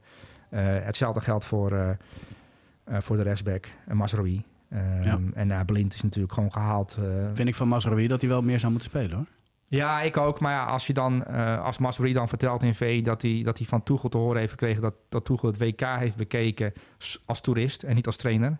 Dat vond ik echt verbijsterend. Heb je dat gelezen in een interview in Ja, met Freek Jansen? Dat. Masri dat je daarin vertelt dat Thomas Toegel hem heeft gezegd dat, eh, eh, dat hij het WK niet zodanig heeft gevolgd dat hij als trainer kan beoordelen hoe goed hij als voetballer is. Want hij speelt natuurlijk gewoon met, met, met Marokko. Dan denk ik, hè? Je bent, je bent een... een Kan je, toch niet? Nou, je liegt. Ja, maar het kan, te- los van het feit van je zet jezelf als trainer wel ontzettend lul. Want je moet namelijk inspiratie opdoen. Nou, ik heb ooit een keer bij VI meegemaakt dat er een, iemand binnenkwam. En dan moest je één op één gesprekken voeren. En die, dat was een mevrouw. En die ging zitten. En die zei, ik ken je niet, ik weet niet wat je doet, ik weet niet wat je kan. Dan dacht ik, oké, eh, dit is een ingewikkeld gesprek. Dat gesprek duurde ook één minuut, ben weggegaan. Ehm en hier heb ik geen zin in. Je wil- Nee. ben je wel, ja, ik snap, hartstikke leuk dat je zo tof, tof, tof doet. En dat je wil uitstralen dat je allemaal geen reet interesseert. Maar ja, dan ken je me toch niet? Prima. Ik hoef je ook niet te kennen. Ben je keihard, hè? Nou, niet keihard, maar dat is iets, dat vind ik respectloos. Nou, de- helemaal eens. Als er iemand tegenover zit met complete desinteresse, dat, dat kan niet. Maar dat, dat gevoel krijg je natuurlijk ook als hij met je als toeschouwer heeft gekeken. Nee, je moet al je spelers moet je volgen. Je moet inspiratie opdoen. Je moet je, moet je ja, er gewoon echt vakinhoudelijk mee bezig zijn. Nou, maar eh, eh, kom op man. Ehm, eh, hoe moeilijk is het om, ehm, om eventjes een half uur je te verdiepen in Mazraoui? Ja, met al die systemen van nu, man. Hij, hij kan elke speler kan individueel alle momenten kan die loszien. Met een 360 camera. ehm, je kunt zelfs eh, aan een vogel eh, vragen van... heb jij de beelden voor me van Mazraoui eh, vanuit de lucht? Hè, dat, heet, dat zijn drones. Het- Ja. het- alles is tegenwoordig beschikbaar. Ik bedoel, ik maak zelfs daar gebruik van om, om spelers te beoordelen. Al die systemen. Zijn, er zijn spelers die zich wel eens afvragen... hoe kan het dat jij zoveel details over mij kent? Nou, dat komt omdat ik een eh, geheime drone boven jou laat vliegen tijdens wedstrijden. Ja. Weet je wel? ja, maar dat kan allemaal tegenwoordig. Ja. Ja, daar kom op man, daar, daar kun je niet mee aankomen. Maar het is ook waarschijnlijk gewoon... om zo'n zo'n trainer, die speelt liever Pavard op. Maar misschien moeten we dat eens een keer vertellen. Wij werken vanuit een bepaald operatiecentrum. Waarin alles gevolgd, alles komt binnen. Ja. Alles gedetailleerd, alle statistieken. Het is eigenlijk een soort van, ja, hoe, moet je zeggen? Nou, de, de, de Defensie zou er jaloers op zijn, toch? Met hoe wij daar werken. Nou, ik eh, hoorde de AZ-hoofdjeugdopleidingen eh, vertellen... dat ze bij de Schiphol waren geweest... om bij de verkeersvliegleiding eh, te bekijken... hoe ze omgaan met al die informatie die binnenkomt... en de stressverwerking. dat ze zelfs bij AZ, de jeugdopleiding, daar proberen van te leren. Dus al- van alles kun je leren. Dus ja, van ons misschien ook wel. Dan rijden we inderdaad ook zo'n centrum... waarin van alles binnenkomt. Precies. Goed, zullen we Kiemer even een cijfer geven? Vooral hier, hè? Precies. Cijfer geven? Een 10. Een 10. Dan gaan we door naar... Ah, Zijn data, zijn, zijn data zijn geweldig. Hè? En ja, ik, heb, ik noemde 11 kansen creëren, 59 passes. Maar als, het is niet normaal. Zijn data is echt ongelooflijk. Maar je hebt toch allerlei databureaus die ook cijfers spelers geven op basis van eh, eh, statistieken. En die kun je natuurlijk, dan kun je die websites kun je ra- raadplegen. Of SofaScore is bijvoorbeeld zo'n eh, website. En die gaven Kimmich ook een 10. Want er zijn spelers die altijd de systemen verslaan. En die krijgen dan een 10, omdat ze dan een aantal, aantal waarden halen. Nou, Joseph Kimmich kreeg van SofaScore een 10. En eh, op WhoScore van Opta kun je ook dan bekijken. En eh ja, Joshua Kimmich is zo'n speler die dan eh, heel vaak een eh 9,5, 9,8, eh 10, 10 haalt. Messi is ook zo'n speler. Weet Ja. je wel, die is eigenlijk niet bestand... voor- of die, die verslaat altijd de, de computer. Maar de volgende speler is dat ook. Want Busquets, meeste balcontacten, meeste passes. Eh, zelfs meest gewonnen duels. Toch, eh Sully, we moeten het alleen even over die paas hebben. Zo, Die paas op Rafinha, dat was echt een... dat eh, vond ik wel. ehm, als je. Eigenlijk Busquets is een meester in het geven van pases. Ehm, het is alsof, eh, alsof hij de eerste meter van de bal kan afschermen door, die, door hoe de manier waarop hij zijn lichaam en zijn voet draait. Hij heeft geleerd om zijn paas pas laten onthullen. Je moet maar eens goed ja, ik kijken. begrijp wat je bedoelt. Hij kan een paas dus, eh, hij kan dus degene die de paas moet ontvangen, en ik heb het over de tegenstander die die paas ook moeten lezen. eh, hij kan dus die informatie later geven. Door zijn manier van hoe hij zijn lichaam draait. Je ziet hem ook wel eens zijn lichaam naar rechts draaien. En dan geeft hij een paas naar links. Dus daarmee heeft hij. Daarmee dat deed hij nu ook, toch? dat deed hij nu ook. En daarmee wint hij net die halve meter. Waardoor die bal langs vier man kan draaien. Want je denkt, hey, die, bal, die bal kan eigenlijk niet gegeven worden. Maar die tegenstander die die bal eigenlijk moet oppikken, normaal gesproken, die neemt hij in de maling met een lichaamsbeweging. En dat Maar dan draait weer om communicatie, want Rafinha moet het ook kunnen die begrijpen. subtiliteit in die pa als je als je Busquets als oude man durft af te schilderen, dan moet je alleen van deze paas gewoon een studie maken en dan frame voor frame bekijken. Wat zie je nou eigenlijk en wat doet Busquets? En ik heb hem in deze wedstrijd ook nog een aantal andere pases gegeven waarin hij dit ook weer doet. Ehm, ja, en daarin is hij zo goed. En tot mijn verbazing, hij is natuurlijk een paasmaster en iemand die Mhm. niet dribbelt, maar wel eh, kansen en, en ruimtes creëert voor anderen door ja, die geweldige passing. Hij kan vanuit stilstand, vanuit die middencirkel eigenlijk, kan hij domineren. Ehm, en je ziet ook dat hij heel veel balveroveringen heeft eh, per 90 minuten. En eh, dat hij daar in gewone duels, dat hij bij Barcelona daar eigenlijk nog steeds de nummer 1 is. Ehm, Dat verbaast mij wel. En ja, maar dat zie je dus de laatste paar jaar in de statistieken steeds meer terugkomen. Dat hij daarin ook eh, uitblinkt. En dat is, dat is iets wat je eigenlijk niet verwacht, omdat Barcelona eigenlijk altijd aan de bal is en je hem ballen ziet geven. En die paas, die assist, assist van het weekend was dit. Absoluut. Ehm, maar hij was ook weer belangrijk in, in, ja, in het defensieve werk bij Barcelona, waardoor ze opnieuw eh, ja, geen goal tegen krijgen, waarin Ter Stegen weer de nul kan houden. En ja, negen doelpunten tegen in de competitie is, is belachelijk, weinig. Het heeft ook, dat heeft ook te maken met uh, Busquets, die, eh, die meer is dan een paser alleen. Ehm, maar ja, ik begrijp wel dat, eh, ja, dat ze toch twijfelen van... Hey, misschien nog een jaar langer, Barcelona, Busquets. Combinatie met Messi misschien wel. Ik denk niet dat het gaat gebeuren met Messi Nee? en Barcelona, nee. Ik hoop er stiekem wel op eigenlijk. Hmm. Jij niet? Ja, nee, ik, nee, ik hoop nergens op. Ze moeten het lekker allemaal zelf uitzoeken. Ehm, maar ja, wa- waar ik op hoop is Messi lekker in de Argentinië eh, bij Nieuwe Old Boys. En een pandemonium elke wedstrijd. Nee man, je ziet al veel te weinig van hem. Nou, natuurlijk, je kan toch gewoon lekker, dat lekker bekijken. Ik zou nog wel één ik keer geloof naar... dat deze week gewoon op eh ESPN, eh, maar dat weet ik niet zeker, is zijn gewoon weer de, eh, de, de, de, de Copa Libertadores wedstrijden te zien. En, en anders pak je je rugzak en dan ga je net als Misha naar Argentinië. Hè, en dan ga je, daar lekker, ga je dat lekker zitten bekijken. Nou, hij moet daar, hij- ik vind dat Messi, voordat hij zijn carrière echt beëindigt, ook in Argentinië gevoetbald moet hebben. Je ziet, ah, we hebben natuurlijk die jongens gehad die met, eh, eh, met welk land was het nou laatst? Eh, de, de Antillen? Nee. Ehm, Argentinië speelde een interland. Curaçao? Tegen Curaçao natuurlijk. Ehm, dat de jongens tien minuten lang werden toegezongen voor de wedstrijd. Dat de wedstrijd nog niet kon begonnen, beginnen, want Messi moest eerst gefeteerd worden. En ja, ik denk dat hij in Argentinië iets moet terugdoen. Aan het, aan het voetbal iets moet teruggeven. Eh, Heeft en hij die deze mensen winter ook- toch al gedaan? en als wereldkampioen daar nog lekker gaan voetballen. Ehm, desnoods voor heel weinig geld. Ehm, misschien kan hij de ticketopbrengsten van elke wedstrijd krijgen. Ehm, want ze komen toch voor hem. Oké. en, en, en dan, Ja, dan, ook en een romantische gedachte, maar... dat vind ik eerlijk gezegd leuker dan... En hij kan altijd nog eh, terugkeren bij Barcelona een half jaar om afscheid te nemen op zijn veertigste. Ja, ik, ik, ik vind nog steeds gewoon... Hij heeft afscheid genomen. Hij heeft zijn laatste wedstrijd gespeeld zonder dat hij dat wist. Dat, eh, ja. Dat eigenlijk. Oké. We hebben het over eh, Busquets. Een cijfer.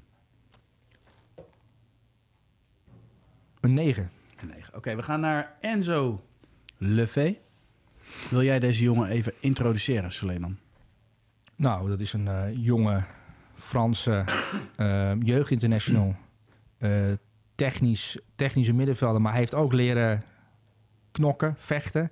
En eh, ja, uit Paris Saint-Germain uitspelen. Lorient is vind ik een goed voetballende ploeg. En dat was ook eh, in Parijs nu weer zo dat eh, zij toch wel aan de bal durven te komen. En, en, en ook dat Paris Saint-Germain eigenlijk zat te kijken van... ja, jullie kunnen lekker voetballen. En, en, en Enzo Levy, die kreeg er op een gegeven moment wel zin in en schik in.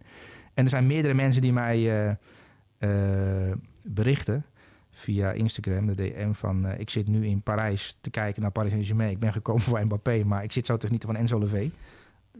En ja, dat is terecht, want eh, die jongen die, eh, ja, die gaat waarschijnlijk deze zomer een stap maken. Had al naar Bournemouth gekund. Zoals je weet heeft Bournemouth en Lorient hebben een samenwerking, dezelfde eigenaar. En eh, Dango Utara, geloof ik, eh, de rechtsbuiten, die is naar, eh naar, naar Bournemouth gegaan. Die zijn het, blijven trouwens in Bournemouth, echt heel knap. Zeker. Ehm, bij Enzo Levy, die staat in de belangstelling van een aantal clubs. Ehm, en ja, ik heb hem ook op, vanuit met die blik bekeken van waar zou je nou eigenlijk kwijt kunnen. Is hij voor de Premier League nu al klaar? Want er is één ding wat bij, bij hem niet bevalt. En dat is ehm, aan de bal allemaal geweldig. En eh, hij durft ook echt aan de bal te komen. En hij heeft ook geleerd om eh, als verdedigende middenveld en aanvallende middenveld dat te combineren. Dus hij, hij is niet alleen maar een nummer 10. Eh, ik vind hem technisch zeer goed. Maar het fysieke onderdeel van het spel. Weet je, als hij echt onder druk gezet wordt op een intelligente manier. Dus een tegenstander wacht even. Oké, okay, Enzo komt over twee seconden aan de bal. Dan gaat hij die kant op draaien. Want dat hebben we gezien in de beelden. Dat doet altijd hetzelfde. Bam. Of, of hij dan ook een oplossing heeft. En dat, op dat onderdeel is hij nog niet echt getest. En welke stap voorzie jij dan? Of zou je hem aanraden? Nou ja, kijk, eh, van Lorient naar Lyon is natuurlijk een mooie stap bijvoorbeeld.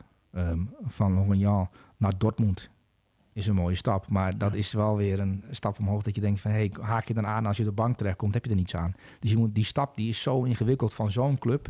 En dat geldt voor heel veel spelers.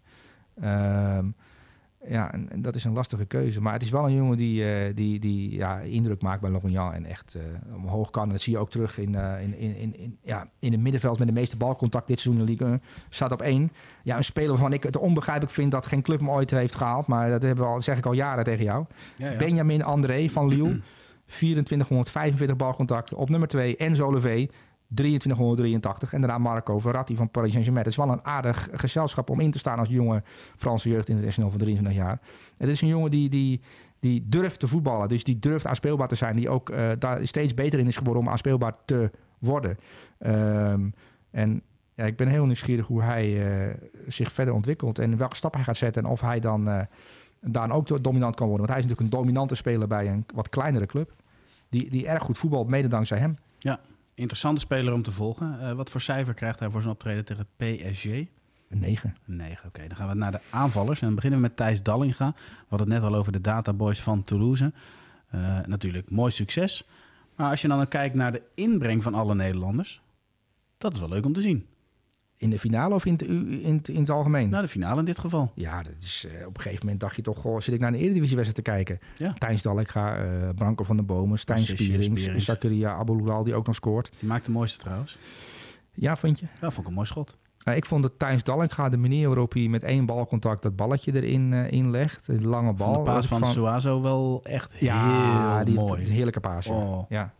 Maar als je dat elftal bekijkt, jij jij noemt nu Suazo, maar ook Logan Costa, centraal, rechts centraal achterin. En de vier die we al opgenoemd hebben. Het is wel bij elkaar ge data scout, hè? Zeker. Dit is echt een moneyballverhaal. Ja, ja, bijzonder dat Toulouse de, de Franse beker wint.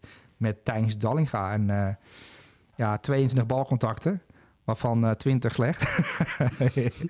Ja, want dat wilde ik vragen. Is dit ook een thema of niet? Dat je altijd een, eh, Ja. een hele slechte spits eh, erin Ja. zet? Dus ik, de, de- ik heb dat nu in mijn hoofd de Ivan Tony trofee genoemd. Dus ik probeer altijd wel een speler erin te krijgen die tegen je karakter ingaat eigenlijk. Die, die tegen de manier ingaat waarop jij naar voetbal kijkt. En jij kijkt op de, met een Benzema, Harry Kane blik naar spitsen, heb ik het idee een beetje. Want dat vind jij goede spitsen. Ehm, Mooie spits om naar te kijken. Het zit niet in goed, zit hem mooi om naar te kijken. ja, nee, maar eh, ik bedoel, we gaan het zo hebben over een andere spits. En dat is echt, dat is bizar wat ik alweer gezien heb. Ehm, maar Thijs Dallinga ehm, is een spits die mij heel erg doet denken aan Theofanis Gekkas. Ken je die nog? Ja. Dat is ook zo'n spits. Als je die ziet lopen, denk je, ja, dat, die gaan we toch niet nemen. En die maak je dan spits van Bayer Leverkusen. En die wordt dan topscorer van Duitsland, bij wijze van spreken. Ja, hij is natuurlijk een keer topscorer geweest in Duitsland. Mhm. Met nog een club ook alweer. Weet jij dat uit je hoofd? Bochum? Volgens mij Bochum, ja. Ehm, maar misschien zitten we er helemaal compleet naast. Maar dat maakt ook niet uit, want het is ook leuk om er gewoon naast te zitten als mensen. Je hebt Ja, maar, maar ik herinner me vooral nog door de naam, hoor. Maar ik, het was geen mooie spits om naar te Nee, kijken. nee, maar je, je hebt spitsen die, die, die, die ja, Inzaghi was daar natuurlijk de, de meester van. Dat ze zeggen, ja, die rondo, laat dat maar zitten, weet je wel. Want eh, ja, anders is die rondo niet leuk, want dan moeten we elke keer die ballen halen. Die ballen springen van je voet af. En bij Thijs Dallinga, dat vind ik ook een, eh, een, eh, een, een Inzaghi-type. Dat is ook zo'n jongen die dan bij Groningen denken, ze, ja... Ja, hij traint mee, maar ja, er komt, alle ballen springen van zijn voet af. Hij schiet er wel eens eentje in, ja. Hm. Nou ja, de cijfers zeggen iets anders. Ja, de cijfers zeggen iets anders, want hij maakt doelpunten. En niet zo'n beetje ook. Ik bedoel, 18 doelpunten voor, voor, eh voor. We hebben, het hier, we hebben het hier staan. Hij is de Nederlander eh, in de grote vijf competities met de meeste goals. Hè. Eh, 18 doelpunten Thijs Dallinga. Dan op twee Jeremy Frimpong, 9 doelpunten. En op drie Donjel Malen, 8 doelpunten. Dat is nogal een groot gat tussen Thijs Dallinga en, en de rest. Eh, dat komt ook omdat Memphis eh, lang geblesseerd is geweest. Eh, maar hij heeft er 18 gemaakt eh, bij een club, bij de Franse bekerwinnaar. Ehm, dus er zijn heel veel feiten die voor hem spreken. Ehm, en, en en niet, ah, ik zeg dat hij, niet kan, hij kan niet voetballen. Het klinkt zo eh, eh, badinerend of zo kleinerend. Of, eh, en ik bedoel het heel positief allemaal. Hè. Ik bedoel, eh, Het hij, is geen technisch vaardige speler. het is totaal geen technisch. Het is geen Karim Benzema. Ehm, die, die, het lijkt alsof hij niet bezig is met scoren. En ondertussen maakt hij er gewoon elke week drie. Ehm, maar Thijs Dallinga is zo'n spits die, waarvan je als ventaal ook denkt... Oh, lekker dit eerste half uur. Die jongen die kan er helemaal niets van. Hij, die, oh, die bal sprong weer van zijn voet af. Nou, moet ik hem nou dekken? En bam, eh, hij schiet achter je rug langs, hoge bal. Oh, je bent te laat. Hij, hij, schi- en hij prikt hem binnen. 1-0. Ehm, maar hij gaat de absolute top niet halen. Nee, zeker niet. Want daar, daarvan kijk ik Maar- Van de Boom en Spierings, die zie ik nog wel een stap maken. Dat, dat is, zie ik bij hem niet zo. Nou, ik zie hem nog wel een stap maken. Maar naar een leuke club in de? Bundesliga. Een leuke club in Spanje misschien. Weet je wel. Eh, misschien in de Eredivisie nog eh, iets hogerop. Dat kan natuurlijk ook. Ehm, en 18 doelpunten maken voor Toulouse is echt niet te onderschatten. Eh, en misschien doen wij ook een onderschatting. Want Ivan Tony heeft ook weer gescoord. Marvin Doeks heeft ook weer gescoord afgelopen weekend. Ik moet altijd aan je denken als je die type scoren. En die blijven maar scoren. En ik bedoel, Ivan Tony heeft er nu 20 gemaakt in de Premier League. Ja. Nou, er zijn clubs die betalen gewoon 80 miljoen voor een speler die gegarandeerd 20 keer scoort in de Premier League. Dus het zou ook zomaar kunnen. Als Thijs Dallinga volgend jaar topscorer wordt van de Ligue 1 met 25 goals. Dat Brighton denkt, weet je wat, trekken die portemonnee. Ik hou nu gewoon wijselijk mijn mond en ja. ik vraag jou... ja, zeg maar eh, niks, want daar komt altijd een boemerang terug. Precies. Zullen we nog wel maar cijfer geven? Nou, eh, de held van de Franse bekerfinale voor die club, belangrijk. We geven hem gewoon een 10. Een 10. De volgende is Karim Benzema. Ja, en, dat was echt... Ik heb echt. ehm, ik heb dit weekend van veel spelers genoten. Maar wat ik hem heb zien doen. ehm, tegen Almeria. En het gaat niet alleen om die goals. Maar ook bij een van die goals het vrijlopen. En ik vond het wel leuk dat Marco van Basten dat er eh, in Rondo uitpikte. Het vrijlopen. En hoe hij dat zelf ook altijd deed. Dat In de rug. Ja, in de rug. En dat, Ja. eh, dat switchen eigenlijk. Hè, je richting aanwijzen, naar links zetten, maar naar rechts gaan. En iedereen weet dat, eh behalve de, de verdediger. Want ja, daar kun je niet op anticiperen. Want dat is heel ingewikkeld in beweging. Ehm, maar hij staat nooit in de 16. Hij komt in de 16. Hij staat nooit in de 16. Nee, dat klopt. Nee, dat is zo ingewikkeld. Want dan is hij eh, met, eh, met- Camavinga die als eh, linksback naar het middenveld komt. Real Madrid speelt altijd met vijf of zes man op het middenveld. Altijd, want Benzema ja, is dat hij middenvelder. uitzakt, inderdaad. De rechtsbuiten komt vaak naar binnen. Dat, dat klopt inderdaad. Dus Maar dat, dat, ook- dat hebben we natuurlijk vaker. Weet je, hij is de beste spits buiten de technisch zo- 16. hij is technisch maar inmiddels wordt hij ook bij de beste spits in de 16 die er weliswaar Ja. komt. Ja. Nou, kijk, Karim Benzema is gewoon de Ballon d'Or drager. En, en Messi heeft het WK gewonnen. En Mbappé is goed en Haaland is goed. Maar als je heel sec gaat kijken en je gaat naar prestaties kijken. Kijk, Haaland is absurd, 50 goals voor City. Dat is een doelpuntenmachine. Mbappé is, wat hij op WK heeft laten zien, wat Paris Saint-Germain laat zien, knap. Maar het niveau, als je gewoon gaat kijken naar het niveau dat iemand levert... Ehm, ja, vind ik Benzema echt top van de top en nummer één. Hij is zo ongelooflijk. Hij maakt bijna geen fouten in, zo'n wedstrijd. Als hij aan de bal komt. Hij komt heel vaak buiten de 16 aan de bal. Maar hij maakt geen fout daarin. Dus hij is dan ook niet heel makkelijk te verdedigen. Of denk je, zet hem maar druk. Ja, je moet als verdediger dan kiezen. Gaan we mee, gaan we niet mee? Dat is al een lastige keuze. Als je meegaat, krijg je niet van de bal af. Dan heb je op, een op andere plekken kom je in de problemen. Ehm, en kijk, Real heeft natuurlijk eh, afgelopen weken punten laten liggen. Want ze hadden gewoon kampioen kunnen worden. Als ze niet zo van die rare momenten hadden gehad. Maar ja, als je met zo'n druk programma met zoveel blessures te maken hebt... en je moet ook nog spelers fris houden... is het soms lastig om te blijven winnen. Maar hoe lang gaat eh, Benzema dit nog volhouden? Is de, die Maar ik vind hem eerlijk gezegd op dit moment beter dan een half jaar geleden. En ik vond hem een half jaar geleden beter dan, dan het jaar daarvoor. Dus hij wordt steeds beter eh, in wat hij doet. Ehm, ook de manier van vrijlopen in de 16e, daar was hij al redelijk goed in. Maar hij is daar nu al heel goed in. in. Ja. Ehm, buiten de 16 is hij onovertroffen. Beter dan wie dan ook. Beter dan Kane of wie, iedereen die je kunt noemen. Karim Benzema. Als je als trainer ambities hebt en wil Harry Kane halen... zal ik eerst proberen Karim Benzema te halen. Want die is er beter in. Echt veel beter. Ehm, Is dit ook gelijk een tip voor Ten Hag?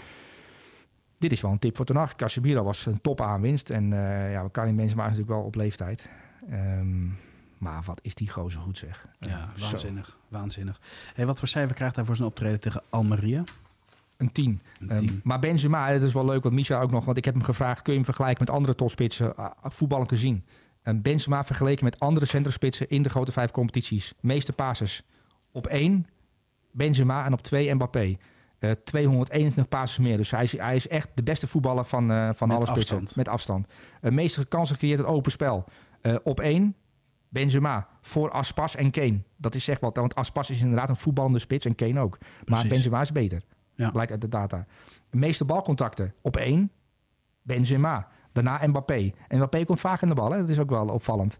Die wordt, die wordt echt gezocht. Maar Mbappé is op, op eh, data, als je het gaat hebben over... eh, als je kijkt naar eh, meevoetballen... ja, daar is hij gewoon de nummer één op dit moment. En ja, daar is hij. En het valt ook echt op als je in, bij Real in het stadion zit, uit of thuis. Eh, Benzema, die staat niet in de 16. Hij, hij breekt altijd in, hè? Dat is een inbreker in de 16. En die, die, komt, die komt sluipmoordenaar. onge- ongezien, die breekt in en die is dan weer weg. Dan neem je spullen mee en dan denk je, goh, waar is Benzema gebleven? Ja, die is ontsnapt. Dus dat is wel eh, Gevaarlijk goed. gevaarlijk goed, ja. Je Crimineel, 10. crimineel goed. Crimineel goed. Hey, we gaan naar de laatste spits. En ehm Schijnt ook al achter al die, eh, al die eh, ontploffing te zitten Rotterdam, hè? Benzema. Zeg jij nou? Je hebt niet meegekregen in Rotterdam? natuurlijk heb ik het meegekregen. Dat is Karim Benzema. Dus al het, al het gevaar komt van, Karim Benzema. ja. Oké, duidelijk. Gaat goed dit, hè? ja. Hey, eh, Julian Alvarez, dat, ja, ik wil eigenlijk maar één... Hij speelt gewoon te weinig. We moeten hem elke week zien spelen. Hoe gaan we dit oplossen? Want Haaland uit de basis halen is onmogelijk. Nu speelt hij geweldige goal. Maar ho- hoe gaan we dat probleem oplossen? Want hij moet elke week gaan spelen, Soelie. Nou, ik zat dus eh, te kijken naar City. En die speelde dan eh Fulham. En Haaland, ja, Haaland scoorde natuurlijk weer na drie minuten. Maar Julian Alvarez, die, eh, die vorig seizoen nog in Argentinië speelde... natuurlijk met de week, naar het WK meegegaan is... eh, en ook gewoon basisspeler was en een belangrijke adjudant van Messi. En daarin een heel belangrijke rol had ook als spits. Ehm, en die is dan bij Pep Guardiola binnengekomen. En en in de eerste paar weken kon je eigenlijk al opmaken dat Pep Guardiola dacht... hey, deze jongen is veel te goed om te verhuren. Die houden we erbij, want die leert snel. En is ook niet egoïstisch. En dus hij kan in, op meerdere manieren ingezet worden. En wat je nu ziet bij Julian Alvarez, 23 jaar pas... ehm, die is zo goed aan het worden... Ehm, ook buiten de 16. Want het was ook al zo in Argentinië bij River Plate... dat hij was een 10 en een 9. En dan speelde hij switch Mhm. daar tussenin. Dus het was eigenlijk een soort van mini Benzema in de dop. Zag je nu ook wel terug, hè? En dat zie je a- ook tegen Fulham inderdaad terug... dat hij eh, eh, ja, ongelooflijk goed kan voetballen en intelligent is... en ook de, de ruimtes goed ziet en bespeelt. En ehm, ook in samenwerking met Haaland snapt... oké, Haaland moet de ruimte hebben, ik maak, ik maak bepaalde loopacties. Dus hij kan ook zonder bal denken. Dat is voor een spits best wel knap, eh, zo'n jonge spits. Ehm, maar ook zijn data. Als je hem... Als Haaland er niet was geweest, stel je voor Erling Haaland had eh, nog bij Dortmund gezeten of bij een andere topclub en Julian Alvarez was de nummer 1 geweest en, en Guardiola had hem alles laten spelen, was hij niet topscorer van de Premier League geweest. Easy. Ehm, En zou City nog steeds bovenaan gestaan hebben? En, ja, dat eh, is de vraag. Wat denk jij? Ja, daar twijfel ik wel over. Daar twijfel je wel over. Omdat dat je ziet ook wel dat de mensen om Haaland heen... zijn ook echt beter gaan voetballen. Ja. Want er is natuurlijk daar wel iets veranderd. Ja. Dat is wel, eh, eh, maar we gaan straks opnemen, hè? Ehm, toch? Ja, ja, de Wat als woensdag. Nou, die ga je samen met Pieter opnemen. Oh, dan ga ik met Pieter opnemen. Maar wat Ja. als woensdag? En, en, en, en ik vind het wel leuk dat... We gaan het over Harry Kane hebben, de wat als woensdag. Ehm, en is dat niet teruggrijpen naar 2020, Harry Kane? Moet je niet naar 2025 toe als trainer? Maar goed, eh, ik zit al, nu al met mijn gedachten in een andere video. Hey, luister, het was een suggestie van Pieter. Kunnen we gewoon overroelen, hoor. Nee, Toch? nee, nee, maar Harry Kane is prima. Ik bedoel, eh, dus, daar, zal, daar zal United vast interesse in hebben. Maar moet je niet naar 2025 toe? En moet je niet al denken van... hé, hey, waar, waar gaat het heen met voetbal? Maar goed. Wie zal het zeggen? Maar, Maar, goed, eh, Alvarez, eh, hij moet, hij moet wel elke week gaan spelen. Pure kwaliteit. En gewoon een van de be- beste spitsen ter wereld. Hè? Als, je hem gaat, als je een ranglijst moet maken van spitsen... Je hebt Osimhen natuurlijk, geweldig. Je hebt Benzema, je hebt Lewandowski... en zo kun je er nog een aantal opnoemen. Griezmann, die zijn rol ook... nou, trouwens, over, we hebben het over Gimenez. Ik wilde eigenlijk over Griezmann hebben... maar die kan niet elke week selecteren. Maar Griezmann is absurd. Die gewoon... schandalig goed.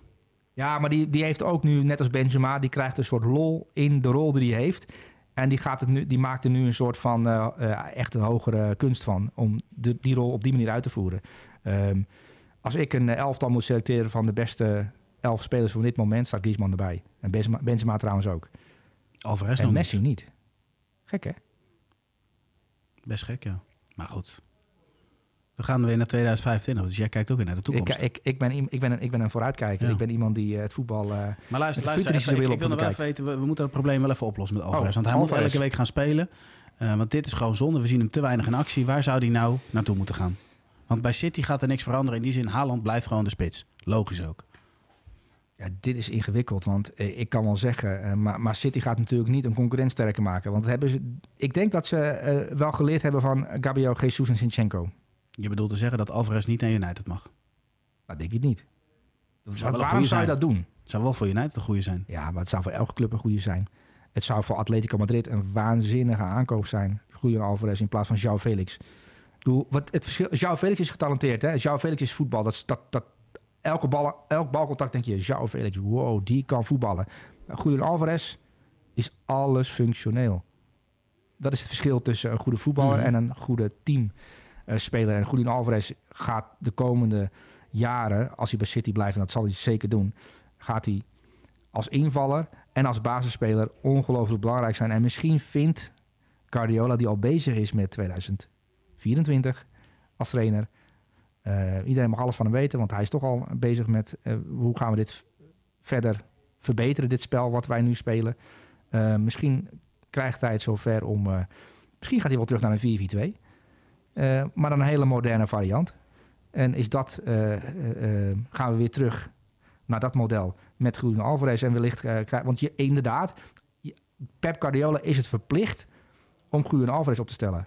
Dus hij, moet blijven en, en hij krijgt de opdracht wat je ook doet, maakt niet, maakt niet uit wat je doet, maar Julian Alvarez en Haaland spelen altijd. Want ja, je kunt Julian Alvarez niet, niet al opstellen. voor je?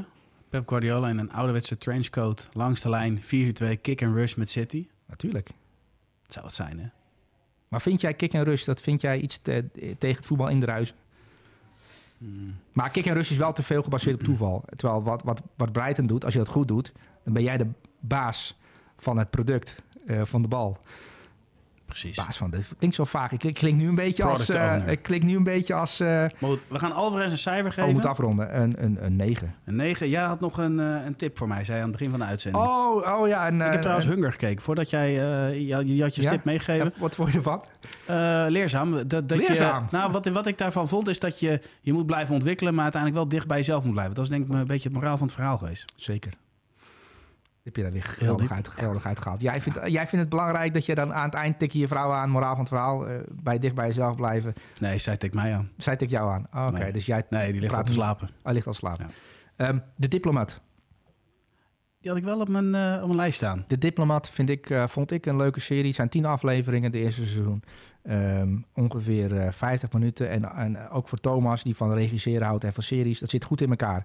Dus eh, Thomas, kun je ook veel van leren. Zullen we Thomas wel even voorstellen aan het publiek dat hij er even bij komt Nee, zitten? nee, nee, nee, nee, nee, nee. Moet dat Nee, geheim blijven? Het, ge- het geheim Nee, achter dit vindt, eh, Thomas succes. helemaal, dat vindt Thomas helemaal niet leuk. Dus ga jij nu iets doen wat Thomas niet leuk vindt. En je moet mensen niet... Nee, maar dit, dit valt onder ongewenste intimiteiten.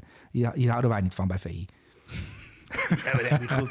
Ik weet zeker dat Thomas dit wel kan waarderen. Maar goed, Thomas is een eh, belangrijk schakel binnen ons eh, geheel. Ehm, ik neem de tip neem ik mee. Ehm, ik heb genoten van je elftal. Wederom. Goed elftal, hè? Goed elftal, goed in balans. Ja, en ik kijk gewoon weer uit naar de volgende.